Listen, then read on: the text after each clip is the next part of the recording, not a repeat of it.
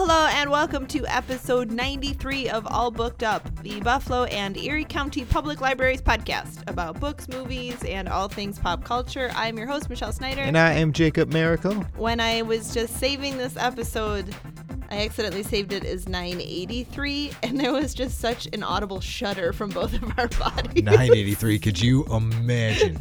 that is like another 50, 50 years. It's got to be at least. Some least. serious geriatric podcasting today. Somebody's stealing my change out of my pockets. Today on Gumcast. That really reminds me of this, oh, this like just beautiful little old lady who used to come in the library. Did I ever tell you about her? Mm, no. I loved her so much, but she would read in the newspaper whatever like the top kind of grossing films were, and she wanted to watch them and see what they were. But like the top grossing films do not necessarily match up to what this sweet little old lady wants to be watching in her life. Almost certainly never does. No, so she would like get them out, and then she'd come back and just be like, "I did not like that Iron Man," and I was like, "No, of course you didn't, you cute old lady." I loved her, Like, you, did you, didn't you know it was a comic book movie? Come on. Let's go get you going with the wind." but wind. I really liked that she wanted to stay with it. I mean, yeah. so that could be us. That's gonna be. That is gonna be us. Can you even imagine what really movies are gonna be? 983, horrifying. Oh, my VR movie experience. Yeah, it's gonna be VR versions of us, or we're gonna be like in the. There will be no more movie theaters. Everything will be viewed from home. Oh, speaking of view from home. So, okay, we're obviously doing this before Thanksgiving, but it's after Thanksgiving for listeners. So I hope it was great. I hope everybody gained five pounds of delicious foodness. Ideally. but I think on Thanksgiving night, I'm gonna I'm gonna dip into the Irishman. Oh, really? If you start watching it right at the end of Thanksgiving, you might be able to finish it by the time this episode I airs. I am totally ignorant. So I heard it was coming out. I knew it was Martin Scorsese. I This knew is the the cast. sec- this is the second time that there's been a huge pop culture event in the last couple of weeks. You didn't know about Disney Plus. Well, no, no, either. no. I knew that it was happening. Like I heard Irishman, Martin Scorsese, the cast. So I didn't need to read. I didn't need to watch the trailer. Sure. I didn't need to look anything up. I knew I'm I'm gonna watch it. Especially oh, it's gonna be on Netflix. Yeah, I'm 100 percent gonna free. consume this. So yesterday I watched the trailer for the first time because it popped up on Netflix, and I was like, three and a half hours. It's brutal. three and a half hours unless you're one of the lord of the rings movies this is a hard sell It's like you, you look at me, Scorsese. I know you're over here criticizing comic book movies, but we're in and out of there in two hours, man. Three and a half, that is r- ludicrous. i can see now why it is not going to theaters because that's asking a It- lot it did go to theaters. It's in it went right to now. a couple it didn't go to many Oh, no. theaters, Well, and it didn't open in all cities I certainly wouldn't have gone to see it in the theater. Like, no. Three and a half No, hours? No way. and it was at north park which most beautiful theater and i frequent there but i'm not going there for a three and a half hour movie with those old seats No, oh, that's God, not good- happening no, no, no, no. It's got to be recliners or nothing. Even then, like I'm gonna be asleep by two I need bathroom breaks. I need snacks. So I'm looking forward to eating like leftover pie, watching it, pausing it as often as I want. Because I mean, I'm assuming it's cool. It's, it's sound. I hear good reviews about it. It's Right. like the best picture race and everything. Okay, great. I mean, you know, I don't know about the casting De Niro in a movie called The Irishman. Maybe. Maybe w- it's not about him being Irish. well, it's probably about somebody else. I would give. Cillian Murphy a look or somebody, you know, something that kind of fits the What makes you it. think that he's the Irishman at all? Uh, he's the star of the movie. So, J- Otherwise, why are you calling it The Irishman? a million other reasons. Maybe they're trying to find an Irishman. Well- Maybe some Irishman died. I feel like there's like a Oh, bajillion reasons. Do you think the Irishman is Joe Pesci or Al Pacino? there's No. problems abound with that I title. think Al Pacino is Jimmy Hoffa? Well, he's certainly not the Irishman in that Maybe movie. I got sure. from the trailer. Anyway. Well, we're gonna find out, everybody, in three and a half to twelve hours that it takes to watch that movie. we're gonna find out and then we're gonna tell you like a whistleblower did, that I like work how you did that. did that there. work as a transition I did. I, it was beautiful. It was a smooth. You saw it coming. thank you so i'm uh, currently listening to the audiobook permanent record by edward snowden Oh, um, which i'm very interested in him i think Edward Snowden is an is an amazing American. I'm on the side that he did a service to the people. Um, but I'm I'm newly listening to the book, but it definitely got me thinking about whistleblowers. And obviously, unless you live under a rock in this country, you're constantly hearing it because of the ongoing investigation into um, the Trump blackmailing Ukraine situation. So yeah, is like let's talk more about whistleblowers in books, which there are plenty of, and in some movies. I like where your head's at there. Yeah. I definitely like that now that you've been more specific because when you initially said whistleblower, I was like, hey, I'm a professional whistleblower, man. I'm a New York State soccer and lacrosse official, so I'm doing that. I'm be on top of this category. And You're then I'm just like, gross. It's just, it's not even funny. No one's laughing. There's You're about- alone. there's here. about three people laughing in the back. You can hear them. that's debatable. I heard my dad audibly groan. Oh, Okay, we so go. I want to start. I'm not going to talk too much about um, permanent record yet because I just kind of left his childhood, and he's like 20 years old, so I haven't gotten to the crux of the Right, story the yet. whole point. You got to do that build up, though. But I do want to talk about another book, uh, which is about him. This this was a big book. It's called No Place to Hide: Edward Snowden, the NSA, and the U.S. Surveillance State by Glenn Greenwald. So the premise of the book is that in May 2013, it was Glenn Greenwald who set out for Hong Kong to meet with an anonymous source who claimed that he had just astonishing evidence of pervasive government spying and insisted on communicating only through heavily encrypted channels. So, obviously, the source turned out to be 29 year old NSA contractor and whistleblower Edward Snowden. And his revelations were about the agency's widespread systemic overreach. And it proved to be some of the most explosive and consequential news in recent history, which kind of triggered a debate over national security and information privacy. And as this argument, I think, continues to rage on, the government, I mean, maybe is considering various proposals for reform.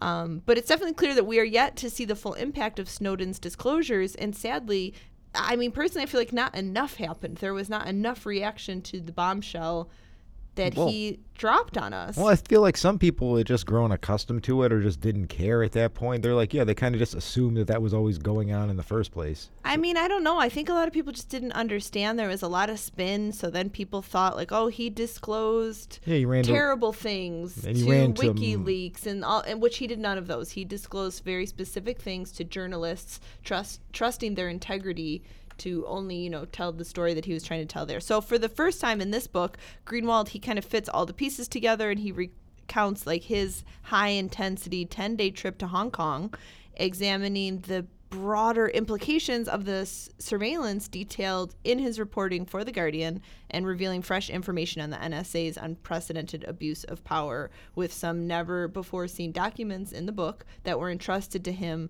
by Snowden himself. So, as a fascinating book, it makes you feel kind of bad because you're like, uh, this is happening. Every phone call that I am making, text that I'm sending, email that I'm putting out there is all saved and all viewable by the government. And that's messed up. Yeah, it's not not at all a And good situation. Snowden is over living in Russia. So I have a quick clip of him talking to an interviewer um, just about maybe his motivations or why he did what he did. All right, let's hear it. I believed in the goodness of what we were doing. I believed in the nobility of our intentions to free oppressed people uh, overseas. But over time, over the length of my career, uh, as I watched the news and I increasingly was exposed to true information that had not been propagandized in the media, uh, that we were actually involved in misleading the public and misleading all publics, not just the American uh, public, in order to create a certain mindset in the, the global consciousness. And I was actually a victim of that.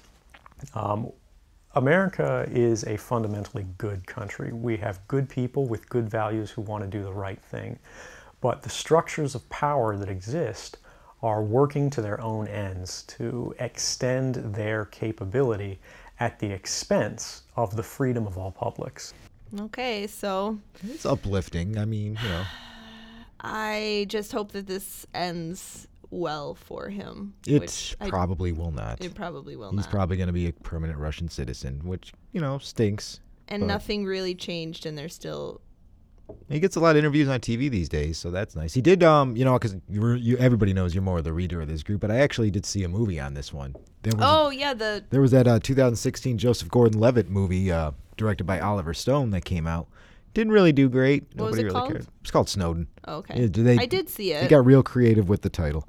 um, you know, it, it covers all the story, and it was one of those movies that even getting it made was a problem. He actually could not get funding from any American production companies to make the movie. So, oh, really? Mhm, so he had to self-fund it, and then he had to go find some funding out of France and Germany, which is why the movie is filmed in Germany. Okay. Um, and the budget was so tight, his mom actually died while they were making the movie, and he couldn't attend her funeral because it would have meant shutting down production for four days. And Get they, out. Yeah, and they could not afford to shut down the movie for that long, so he just had to be See, like, that "Sorry, just ma." shows you. I feel like that it's because it's such an important story, and we've really disregarded it. yeah, nobody ever mentions it or talks about it. Like, there's other more important stuff that doesn't con- like matter as much, and it's like, no, it's this pretty important kind of deal that's going on here, guys.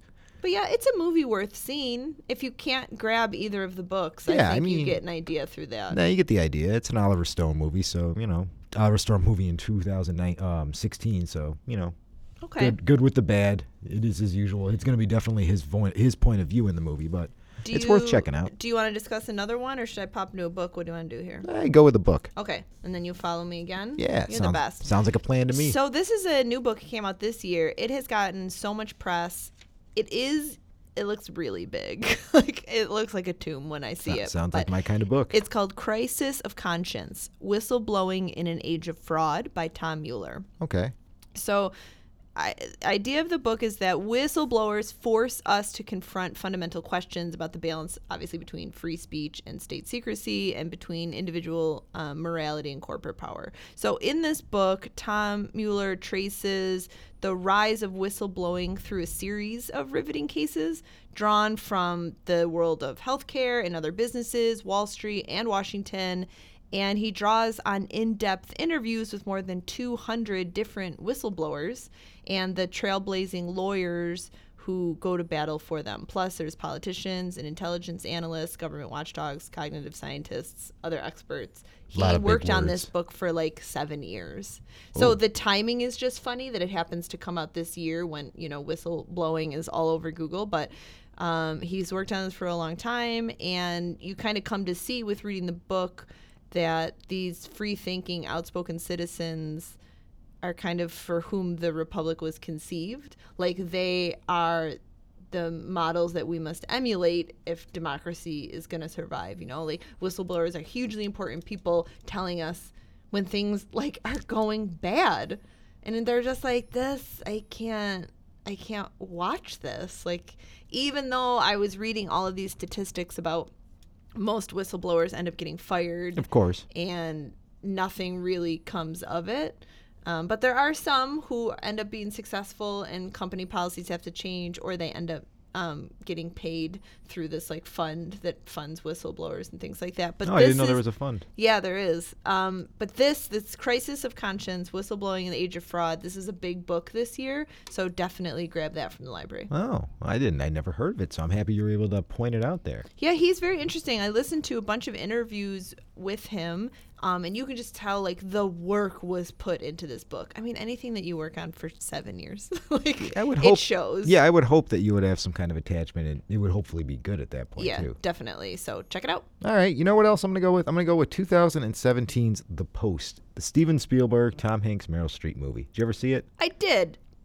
It was okay, It was okay. but the storyline was very good. yeah, that's what we want to discuss here. So the storyline is about the uh, the Pentagon Papers, which, if you are unfamiliar, were a grouping of papers that were released in the 1970s during the Nixon administration.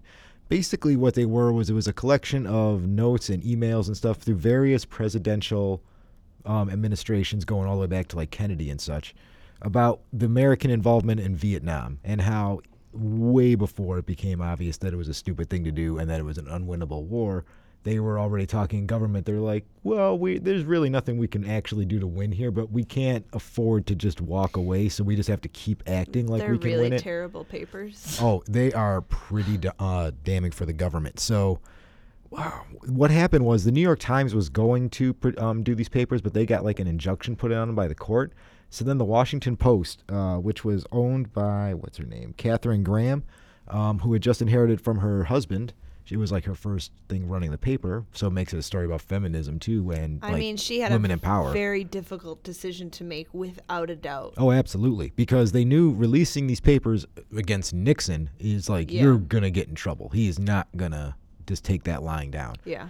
So you know they have to agonize over whether or not they're going to release these papers because obviously they are going to put a blight on the government. And as she finds out, you know, people that she may know or her own family might have been kind of mixed up in the whole deal the whole time. So this could even hurt herself while watching it. But the movie, it's a Spielberg movie, so you know it's going to I don't know what it was lacking. Like it wasn't bad. It was just like a three star movie, but it was definitely lacking something. Maybe the pacing. E- excitement is what it was. Ex- uh, I guess so, even though the, the subject itself is incredibly exciting. So I'm not sure what went wrong. I mean, it's just But- like older Spielberg movie. It's just unless it's like actiony, it's kind of just staid and well made. Possibly. Everything about it is a solid 8.5. Nothing really gets above that, but the the story of the Pentagon Papers is one that people forget about, and it's kind of I feel like eventually it's going to come out for the current wars that there's something some shady doings afoot that's going to come out in the future I'm- about this whole business. I don't business. think so anyone's doubting that. So it's kind of like a look in the past to see our future, but. You get to watch Meryl Streep and Tom Hanks act for two um for two hours, and that's never Everybody a bad likes thing. that. Yeah, so Okay. go check it out.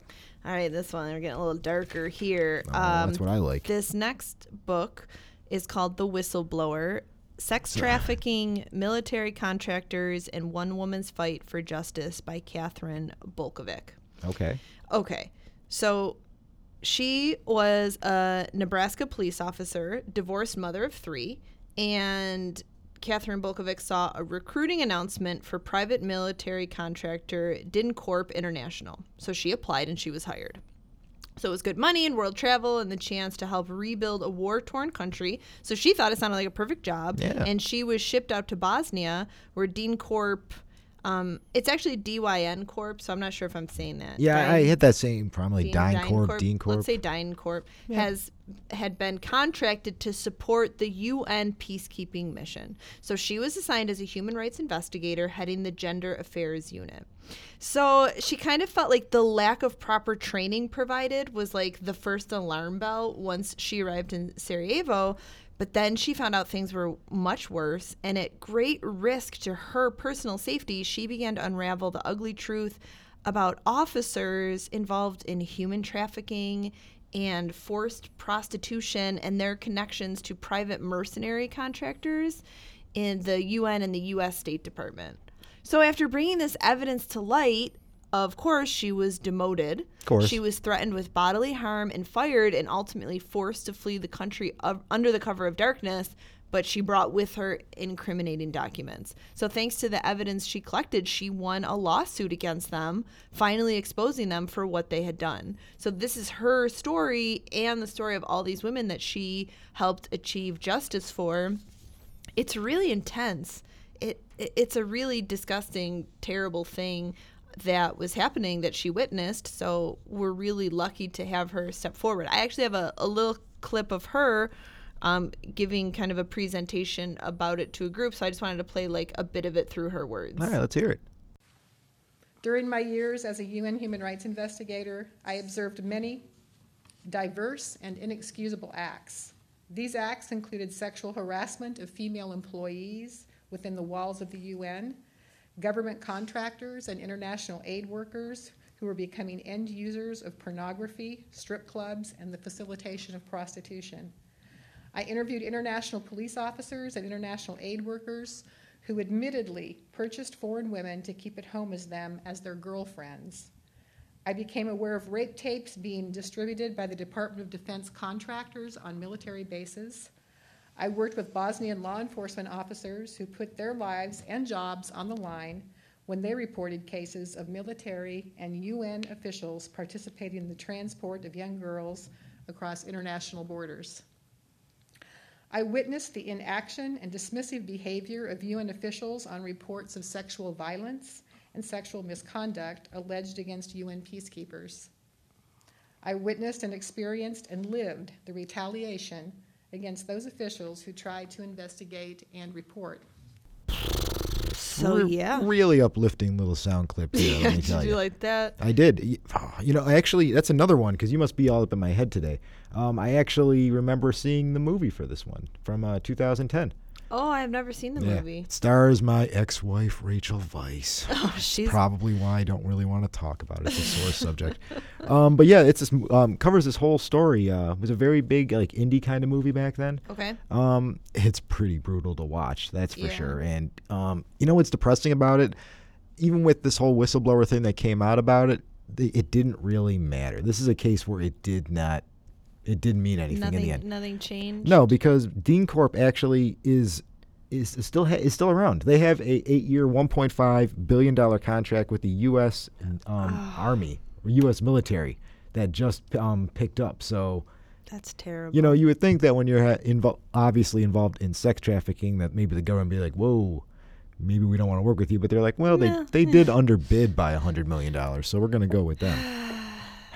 Depressing times we sorry, in. sorry, Catherine, for going through that. And it's still happening. But this is good. And I think that's why these books are important because a lot of times you just don't know that these things are happening. You didn't know, maybe people don't even know it was a thing. So, you know, grab the book and you educating yourself can only make things better. That's always the step in the right direction. Oh, absolutely. Like you know, it's good to know. It's better to know not than not to know. Yeah. Speaking of knowing and not knowing, Okay. I also got. I'm gonna go with a quick little, quick little hit here. 2015's Concussion, starring Will Smith. You know, Good- I never saw it. I still haven't seen it. It's very okay movie. Okay. A, lot, a lot of the things with these movies is, with, with few exceptions, are usually just kind of middling and okay movies, but it's the story behind them that matters. Yeah. So this is the story of uh, Dr. Bennett Omalu, who was um, the man who basically brought um, CTE and concussions to the forefront of the sports world. Yeah. It was basically revolves around uh, after Steelers um, Pro Bowl and Hall of Fame center Mike Webster killed himself. People were kind of wondering like what was going on in this dude's head because he was kind of homeless. He wasn't really doing anything. He was having a lot of mental issues, a lot of problems with memory. And people were like, "What? What happened here? This guy was like a huge athlete, big star in Pittsburgh, and he just decides to kill himself." So that led into more research where people were like, "Well, maybe it had something like what changed in his life that threw him off." They started thinking more about like his football career and like could that have had some kind of an effect like on his brain and everything. So through some research, they started to notice that football players, especially because that's what they were looking at, because of the repeated blows to the head and all the undiagnosed head injuries they had over time, started to mess with their brains. Like they would have like bruises or they would have big lesions on their brain that would cause like seizures or mem- uh, uh, early onset Alzheimer's. They would have um, their mood swings, like it would completely change their personality from these repeated head injuries. And when he tried to bring these findings to light, especially to the NFL, they kind of like shunned him away. They were kind of like laughing at him, saying that he was doing junk science, that it wasn't true. Yeah. But now we know that that- it is all true. But what has happened there? Pretty much nothing, as Nothing well. again. Most most what they've done is the NFL has taken some public steps to do it, whereas you're not allowed to target the head. They if you even tap somebody's head nowadays in the Yeah. NFL, they will call a penalty on you.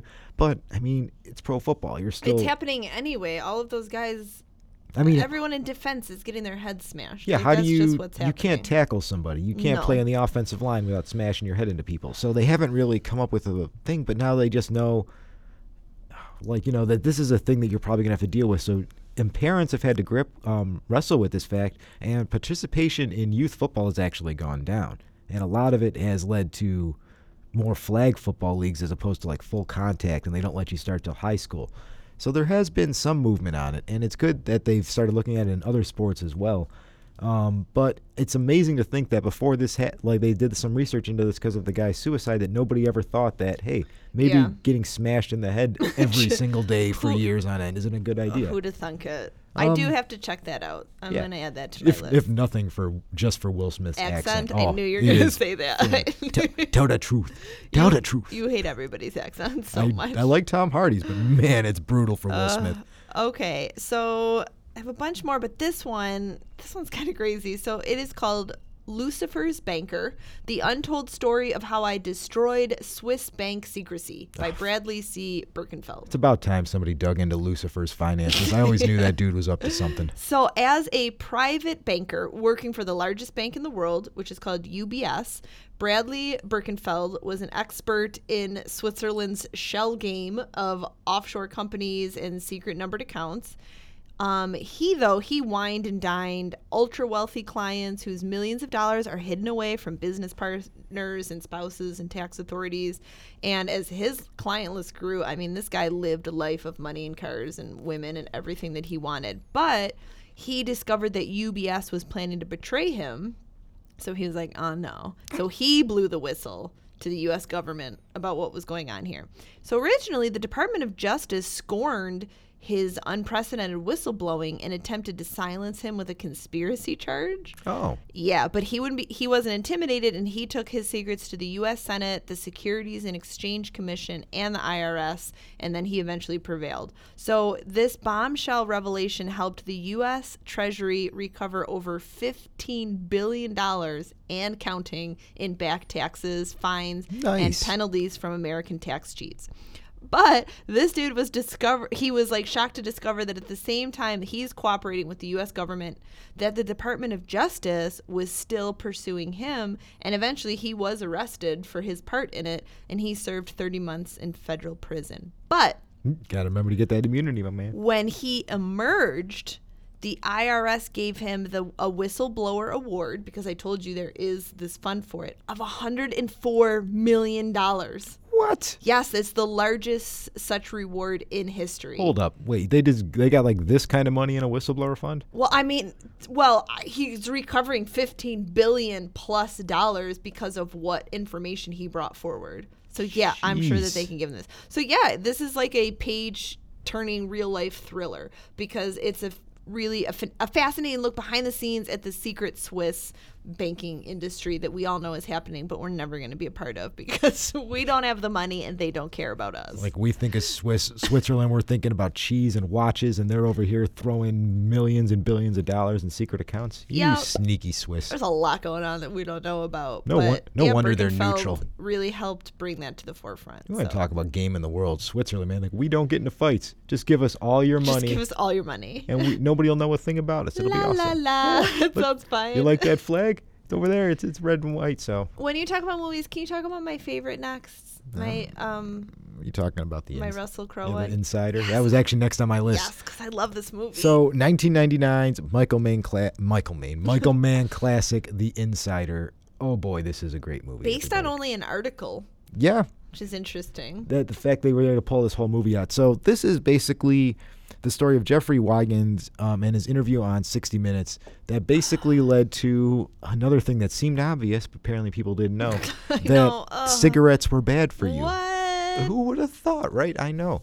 But it turns out that they are. You shouldn't smoke, it gives you cancer. But back in the 90s, people were like, yeah, you know, uh, we need all the facts on this one. So this guy came forward with a bunch of uh, medical records and such that the um, tobacco companies were just holding on to, didn't want to release that. Very obviously gave the idea that smoking gives you cancer and all sorts of other health diseases. Yeah, Uh, he they came knew. forward They with it. always knew. They always knew. Always it knew. It was never a secret. Never a question. Makes you wonder why everybody thought it was a question because it seems so obvious that it's almost ludicrous that people didn't believe it.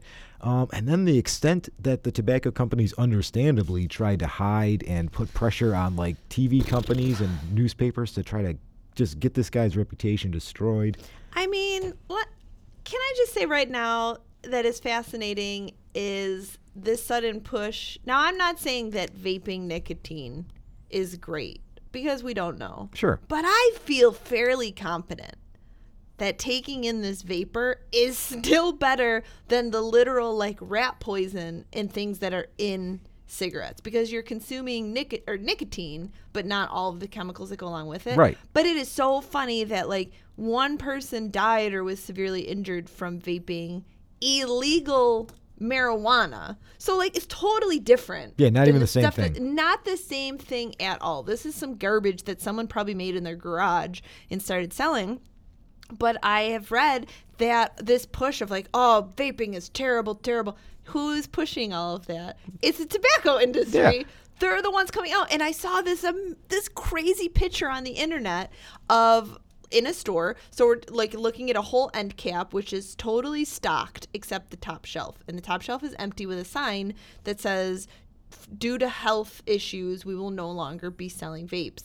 And the rest of the end cap is cigarettes. It is ludicrous. What? It's like, are you serious right now? Like nobody's noticing this. It's the same thing when it comes to like other kind of legislations. It's like, yeah, this we're and the just gonna. lobbyists are pushing because they give the politicians all the money. Big tobacco's like, here's all the money. Say vaping's bad, and they're like, okay, Yeah, vaping's, bad. Sure, Oh. of, of course, clear. n- mind you, neither me or Michelle are vapors, but it No. still is something that we're looking at. Like it doesn't make any sense, everybody. And just I just logically. want cigarettes gone from the face of this. Oh earth. yeah, they're like you're stupid. the worst. Get them out of here. Get him out of here. And that's what Russell Crowe gave the performance of his lifetime for because He is great in that movie. I mean, people try to talk about Gladiator or A Beautiful Mind. No, no, no. The Insider is where it's at for I Russell wish Crowe. he had won for that. I think that would have been a justified win. I can't. I did. Forgot to write down. He was definitely nominated. He was definitely nominated. I wish win. I had written down who won that year because I feel like it was somebody who deserved it. Yeah. I don't feel like everybody was mad, but I think in hindsight, everybody's like, you could have given that to Russell Crowe, and I don't think anybody would have been upset. No, This strikes me as like maybe Denzel Washington's year for Training Day or something.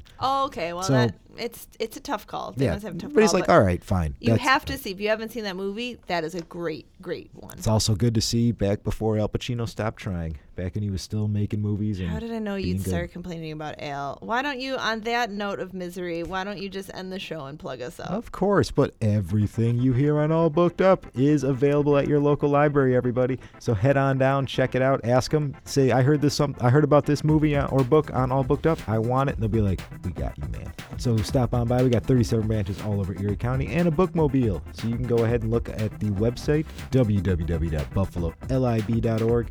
Find out where it's going to be. Great, great, great. Say hi. stuff. Check out your online overdrive, all that kind of stuff. Guys, there's so much stuff the library gives you. There's a lot. Actually, if you go on the Overdrive site where you get ebooks and e-audio books, there is a whole category of ebooks and e-audio heard on All Booked Up. Yeah. We have our own little section. So we took the work out of it for you. And I give this list to the librarian. She's going to add them right on there. So these will be there too if they are available. I know that's what I'm doing. I'm gonna be like, I'm gonna go look this up. I need to get my insider on. Absolutely. And follow us on All Booked Up Pod at Twitter. And we forgot to ask for so long, but if you think of it, if you have a moment, if you still have the spirit of Thanksgiving in you, please go on iTunes and rate us. We would love that. If you want to leave a review, you're a king among men, but we would love to be rated. Yeah, thank you. Gets us up those lists, gets us more noticed. You know, that never hurts everybody. So it never on. hurts. Okay, so it was really difficult to find any sort of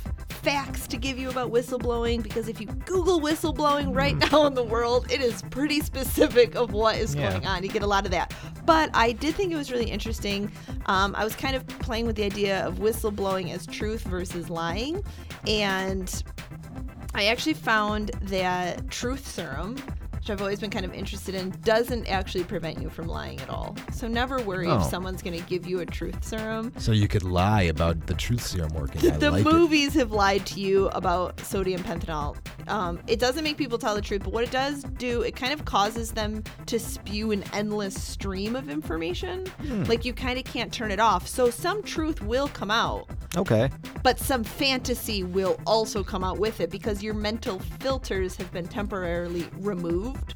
So you cannot trust all that stuff Hmm. that's coming out. Well, still better than you know getting your teeth beat out or like beat up in a chair. Sure, sure, sure. I'd rather have that. Um, a 2012 study found that when subjects told just three fewer white lies per week, just tell three less lies a week, they reported noticeable relief from tension and melancholy and fewer physical ailments like sore throats and headaches. This is a real study. Mm, still a hard pass. I'm gonna have to Not pass lying makes you healthier.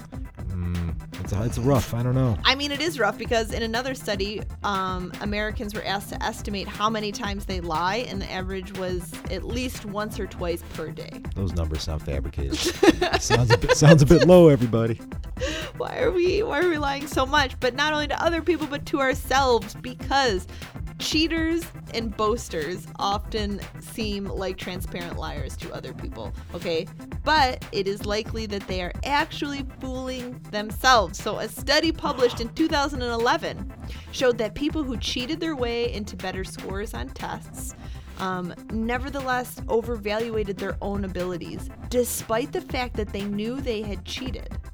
They still were like, look how good I did. Like, I'm hmm. really smart. So it is just as easy to fool yourself with lies as it is to fool other people. Boy, talk is. talk about topical. Let me tell you, right, here right on the nose there. All right. So thank you everyone for listening. I hope you had a great holiday, and we will catch you next time. Bye.